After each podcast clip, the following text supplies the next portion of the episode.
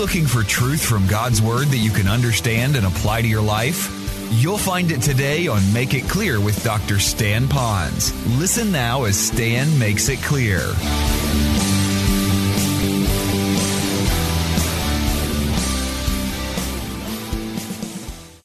You might say, like someone said to me recently, I came here to hide, but now I can't hide. I know that I need to get involved and I want to make my mark for God, but I'm nervous. And so this message is really designed truly today for two groups of people. The first group this message is going to speak to would be for those of you that are on the outside of Christ but are wanting to know a little bit more about Him. Maybe you would call yourself a seeker, you're not sure, but you're on the journey to discover. And then others of you are on the inside only in the sense that you've accepted Christ as your Savior. You know that He is the Lord. And now you want to do a little bit more for Him, but you're a little nervous because you look at your weaknesses and uniquenesses and say, I don't know if I can really do that. And this message is really designed with you in mind, and it's in the middle of a series. The first part of this, we were talking about the characteristics of Christ and his desire to reach those people specifically who are on the other side, the front end of that journey, on the discovery level. And we learned about how that he loved them so much that he was a wise person, a wise God in reaching out. How he sacrificed himself to reach out to people like you that want to discover. That he'd be patient and long suffering and take time and work with you and bring people into your life and events into your life and bring you to a point where you would say, He is the Lord. He did die, and I want him as my Savior. Well, maybe you are somewhere in that, and we learn as a Christian now who are inside of this to say that life of Christ can be lived out through us to others, just like you on that journey of discovery. Then last week, we tried to answer the question again from John 17. All right, I, I want to reach others, but where do I go from here? And we learn that really we go into the entire world, but we take it one step at a time. Our neighbors, our friends, our family, the people we go to work with or school with. And so again, we go into the entire world. And then we learn why we should do that because it's absolutely essential. And this was the hardest bite of the apple to take. And that is this that if a person does not trust Christ as their Savior, they will spend eternity separated from God in a horrible place. And the worst part about that place isn't going to be the pain, the suffering of the flames. It's going to be separated from the Lord Jesus Christ forever and ever and ever. And it's essential to give them that message so they can have an intimate relationship with the Lord and then worship Him. And then we learn how to do that. That really, and I so much like the song that Krista selected. Those words were powerful. How do we do it? Not in our own strength because we really are small. And it's okay to say, I'm small. But with God, I'm, I'm everything that God wants me to be. So I can do it in the power of the Holy Spirit. And all that's found in the John 17 prayer, which now brings us to this level. Those of you that are, again, you know Christ as your Savior. And you're saying, okay, I have the character of Christ. I want to reach out Christ's way to the lost world. I know where I need to go, but where do I begin? I know where to go, but I don't know where to begin. Well, for some of you, you see this, I want to reach this world and my family, and it's so daunting and so scary that we then allow Satan to give to us, and it's normal, it's natural, although we should be supernatural. But it's natural for us to say, I can't do it, it's too big, I'm too scared, I'll fail, they'll shut me down, they'll ask me questions I don't know the answer to, I really want to, but I really can't. And so then what happens? We don't. We just kind of, hopefully, the most would be to invite them to an event where we know the gospel will be given clearly. And that's about the end of it. And that's good, but not enough. So in today's message, I want you to see from just a couple of verses that you can begin in the area of praying for others. Now, remember, the operative word isn't praying right now, and it isn't for others. It's where do I begin? Begin means it's not where you end, it's where you start. So the first thing you'll do is to pray. Now, why would I say that? Because again, in John 17, when it talks a lot about Christ's likeness and his passion for the world, he prayed. And it was interesting, he prayed for two groups of people in two verses that gives us a capsule of when we are to pray for those. The first group he prays for would be for those who already know Jesus Christ as their personal Savior. So, when we pray, our part will be to pray for those who know Christ. The second is, he's going to pray for those who are yet to believe in Christ. In other words, they have not trusted Christ yet, but in the future they will trust Christ. Would you like to follow me in the verse? It is in your worship folder in the outline that's provided for you. John 17, 9 and 20. And here's what you read. It says, Jesus speaking, I pray for them. I do not pray for the world, but for those whom you have given me, for they are yours. I do not pray for these alone, but also for those who will believe in me through their word. So the idea is the Lord is praying for those who know the Lord, but he's also praying for those who will come to faith in Jesus Christ. Now, why would he be praying such a prayer like that? And it would be interesting for you to know that in just those two verses alone, the phrase pray is mentioned three times. So it must be important. So why is he doing that? Because he realizes, the Lord speaking now, that he's the one who died on the cross, paid for sins. He's the one who's given the word and given the Spirit for conviction to the lost and power for the saved. But he says this the job of communicating the gospel still falls upon you and me. And God loves us and He knows our struggle and He also knows that we need to be praying for others. And He's our model in doing so and how important that is for each of us. So, for those of you that want to begin in reaching your world, letting the world know then I would suggest that you begin in the area of prayer. So let's look at number one. What do we need to do? The first thing we need to do is we need to pray for others to come to faith alone in Jesus Christ. Notice in verse 9 it says, I pray for them, those that would come to faith in Christ. Now let me just pause for a moment and tell you a story. When I was in Bible college, we would go to chapel services, and in chapel, they would parade in front of us some of what I would call some of the nation's and maybe the world's greatest speakers and preachers and missionaries. One such man came. He spoke very broken English. He was a diminutive man, kind of hunched over and old, but he was the founder of the Slavic Gospel Association, Peter Deyneka. This man, I can hardly remember what he preached on, except a particular phrase that has stuck with me the rest of my ministry. It goes like this Much prayer, much power. No prayer, no power. And I got thinking about that. You know, those people that are going to the Lord in their helplessness and their weakness, and they go to the Lord for His strength, much prayer, much power. No prayer, in all the strength we might have, we're powerless apart from the Lord Jesus Christ. And so, for those of us that want to begin to pray, I would say you go to the Lord and you say, Lord, help me now. I want to know how can I better pray so that people would come to know Jesus Christ as their Savior. Now, if you'll notice in your outline, I picked out some great men in the Old Testament who prayed specifically for those who needed to find God, needed the Lord.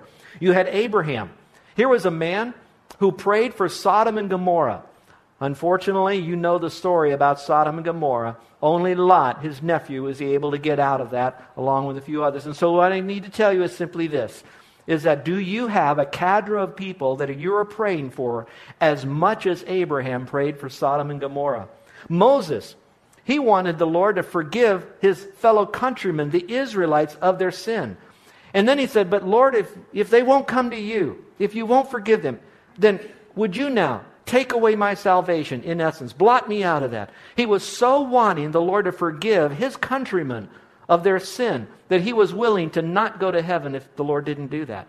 Now, I'm going to tell you that sounds pretty Pollyanny. I can do that. I can do this here. But that was a real prayer from a real patriarch that really cared for those other people. That's the kind of praying. Here's a real question Are you at a point in your Christian life? Maybe you're not ready yet to give the gospel. But do you have such a passion for their salvation that you're willing to be blotted out of God's book and not given eternal life at the expense of someone else coming to know Christ, and you're willing to pray a prayer like that. Then you have Samuel, and he said this Far be it from me that I should sin against the Lord in ceasing to pray for you. So, in other words, we could walk away from this message and say, That's pretty good, and we don't even pray at all. And Samuel says, Far be it from me that I would cease to pray for them, and therefore I'd be sinning. So, really, it's not an option. This isn't a suggestion that we pray for the lost. This is something God says, Stan, you need in your world of prayer to remember to pray for those who need to know Christ as their Savior.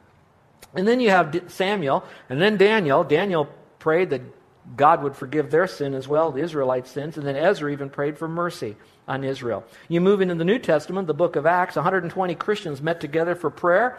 What happened? Much prayer. God's power came down. What happened then? 3,000 people came to know the Lord, and it was the beginning of the church.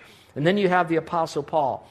I like to look at his life because from a couple of verses, it opens up into a window of his attitude that he had towards those who were lost. Would you look at it? The Apostle Paul had a tremendous burden. So the first one is his burden. Look at the verse there. It says this that I have great sorrow and continual grief in my heart. For I could wish that myself would be accursed from God for my brethren, my countrymen, according to the flesh. Folks, if you're tracking with me, could I suggest you do something that might take this verse and bring it close to home to you? Do you see the phrase where it says in this verse, he says, my brethren? Would you scratch that out and maybe in that place put cursed from Christ for my wife, my husband, my kids, my parents, my brother, my sister, my grandparents? Put some names, put some real faces on this that just like Paul was burdened. I have such a burden for them. Lord, whatever it would take that they would come to know Jesus Christ as their Savior. And then his prayer. Notice his prayer again. He says, Brethren, my heart's desire and prayer to God for Israel is that I may be saved. Many years ago, there was a football player, excuse me, a basketball player that was very, very, um, how can I say, he was kind of like the runt of the team. He just was able to make the team, and that was about it. But this particular ball player in high school was a Christian guy who was so separated unto the Lord that even when he played, he would be willing to tell his teammates about Christ. And as he would go to each teammate, they mocked him over and over again.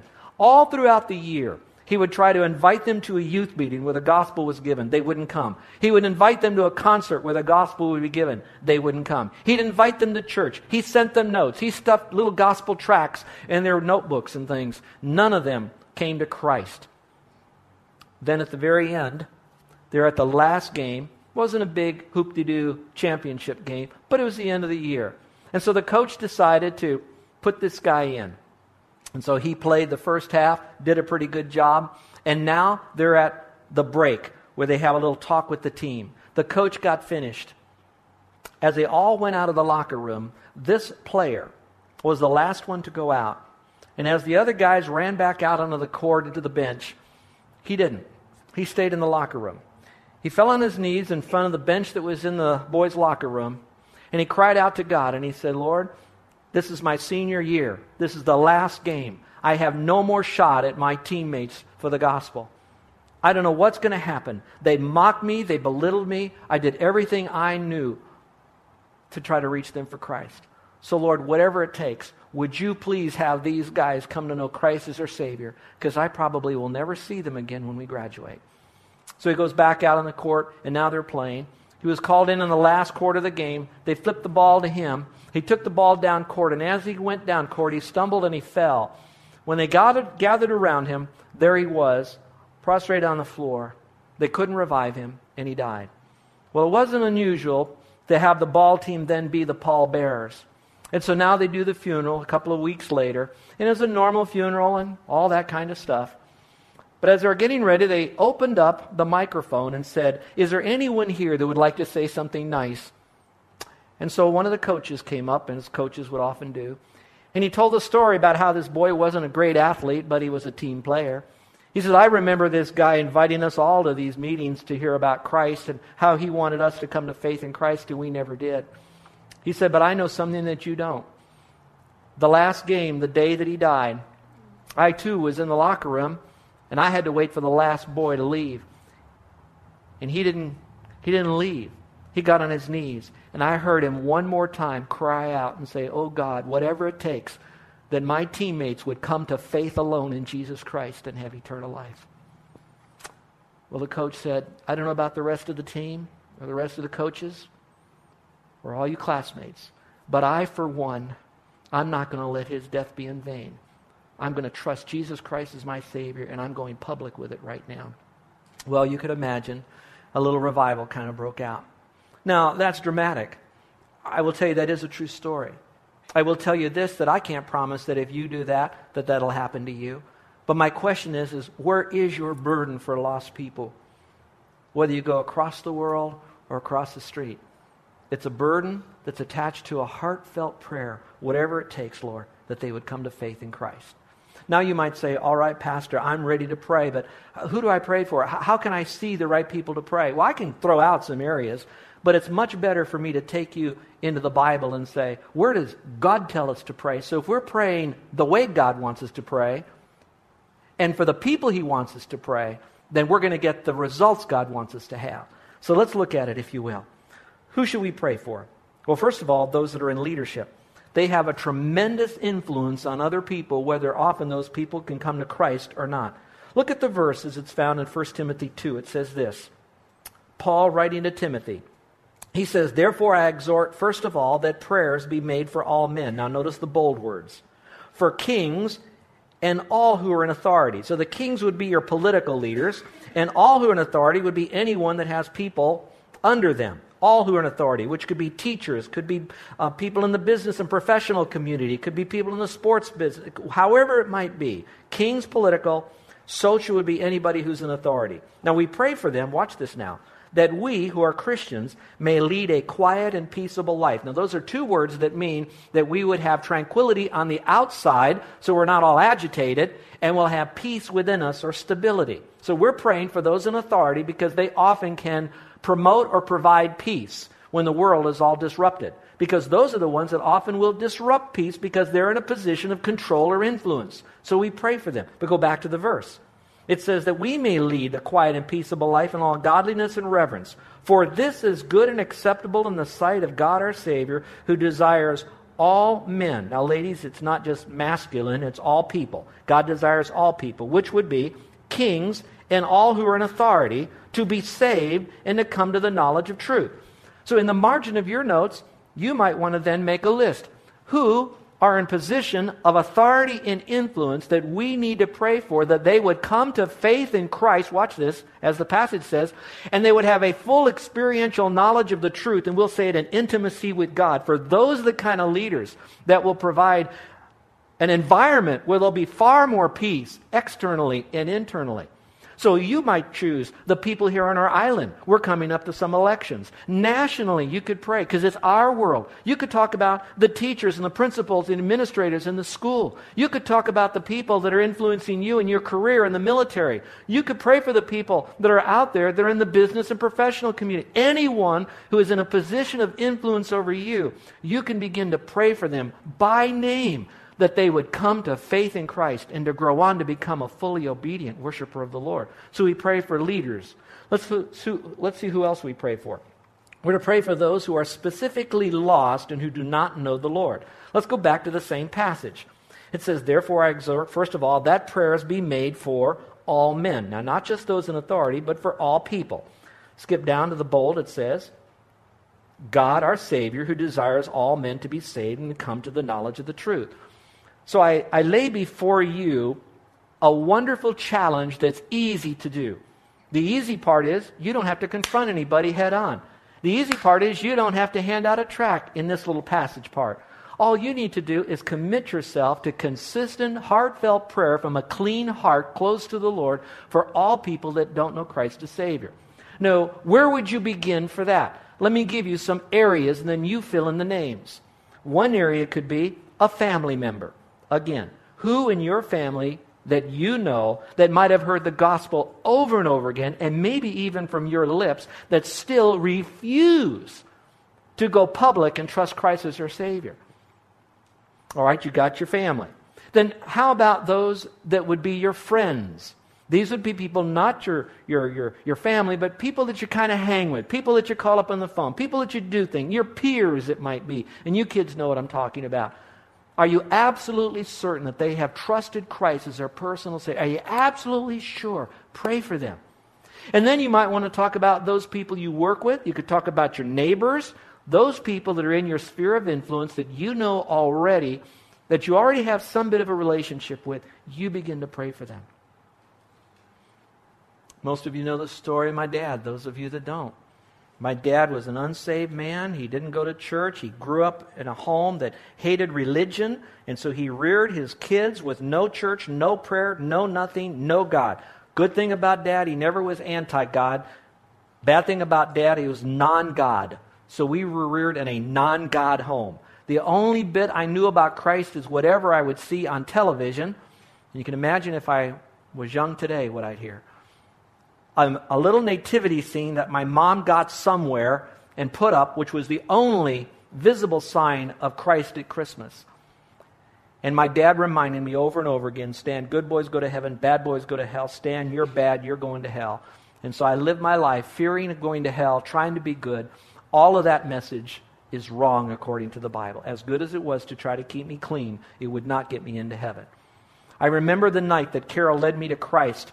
I was so excited about that. I ran home, drove home late at night, threw open the door. My dad was waiting up for me, which was very unusual for a man in construction to wait up for his son at 1:30 in the morning. He was livid that I came home so late.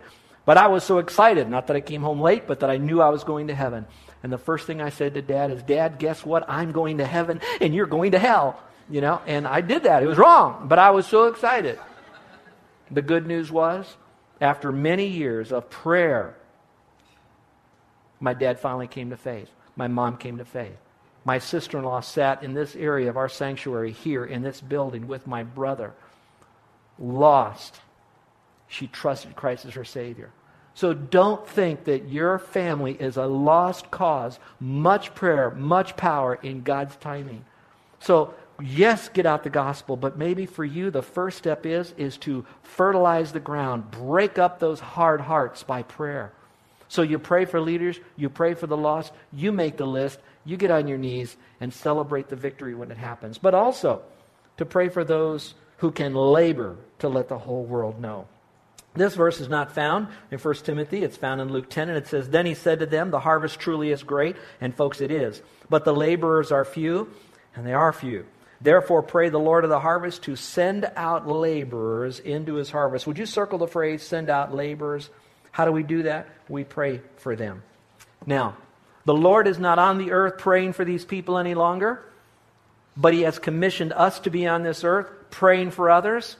And since He did it on the earth and we're a partaker of His divine nature, then the same prayer, the heartfelt prayer, the passionate prayer for those to not only come to know Christ, but those who are saved can still beat within our chest because it's Christ's heart beating after those people. So we need to pray for others. Number two, we need to pray with a personal concern for others. Now, I can throw up names, and a lot of you can do the same thing. And I, I think we might call that praying. We're talking to God, we're dropping a name there. But it might be wise for us for just a moment to think about what it's like to be lost again, confused, frustrated, empty, searching, and for a moment have that passion for those lost people that we're praying for. Look at 2 Corinthians 5:14. It says, "For the love of Christ compels us. Christ died for all." that those who live, that you and me, should live no longer for themselves, but for him who died for them and rose again. So, how do I pray for them? I pray with them with the love of Christ. Now, look up here, folks, for a second. Some of the folks that I've asked you to think about that you've tried to give the gospel to, and you have failed because they have rejected you, the natural response is to feel hurt, betrayed, even a little bit angry, of course, embarrassed, and especially if they keep the pot boiling by mocking you because earlier on you did give them the gospel. So it's easy to have a moment there of, I don't want any part of this right here. Well, here's what God does not ask us to do. I hope you can hear this. I used to think when I was an early Christian and I was now reminded of my responsibility to share the gospel that I needed to love the lost world. And so I tried to work up that, that man made love for them because I, I needed to love them. And then I felt guilty if I didn't love them enough until I learned something. I learned that it's not my love for them because I will never love them fully, unconditionally, because I can't in myself, because I'm wrapped in flesh. But now, if I remember that Christ loved the world, Christ died and rose again, and it's His compassion for the lost world, then what I do is I don't try to say, I love the world because of what they've done for me. I love the world because I should love them. What I do now is I focus on Christ. I remember who He is. I remember why He did what He did. I remember what He did, and I remember that Christ is still in me, the hope of glory, and He loves them, and He demonstrated that love. So now within me now, I can have that same compassionate passion for those lost people as I allow His love to be loved out through me to those other people. So, for just a moment, no matter what those people did to you, they really are doing it to Christ in His message. And He did it to Christ in His message, and Christ still died for them, still rose again, still offers them eternal life. So because he still can do it, it's not I, it's him. I can't, he can, therefore I will. And it's so beautiful to see that. And that's what this whole passage is talking about. I can do it because he is in me. You're listening to Make It Clear with the teaching of Dr. Stan Ponz, founder of Make It Clear Ministries. Make It Clear is dedicated to taking the Word of God with clarity into every person's world. It is the support of listeners like you who make the ministry of Make It Clear possible. You can provide your tax deductible gift to Make It Clear online by going to makeitclear.org, or you can mail your gift to Make It Clear, P.O. Box 607901, Orlando, Florida 32860. Thank you for helping us make it clear. If you would like to have Dr. Ponz speak at your church or event, please send us an email at tellmemore at makeitclear.org. Thank you, and remember to make it clear.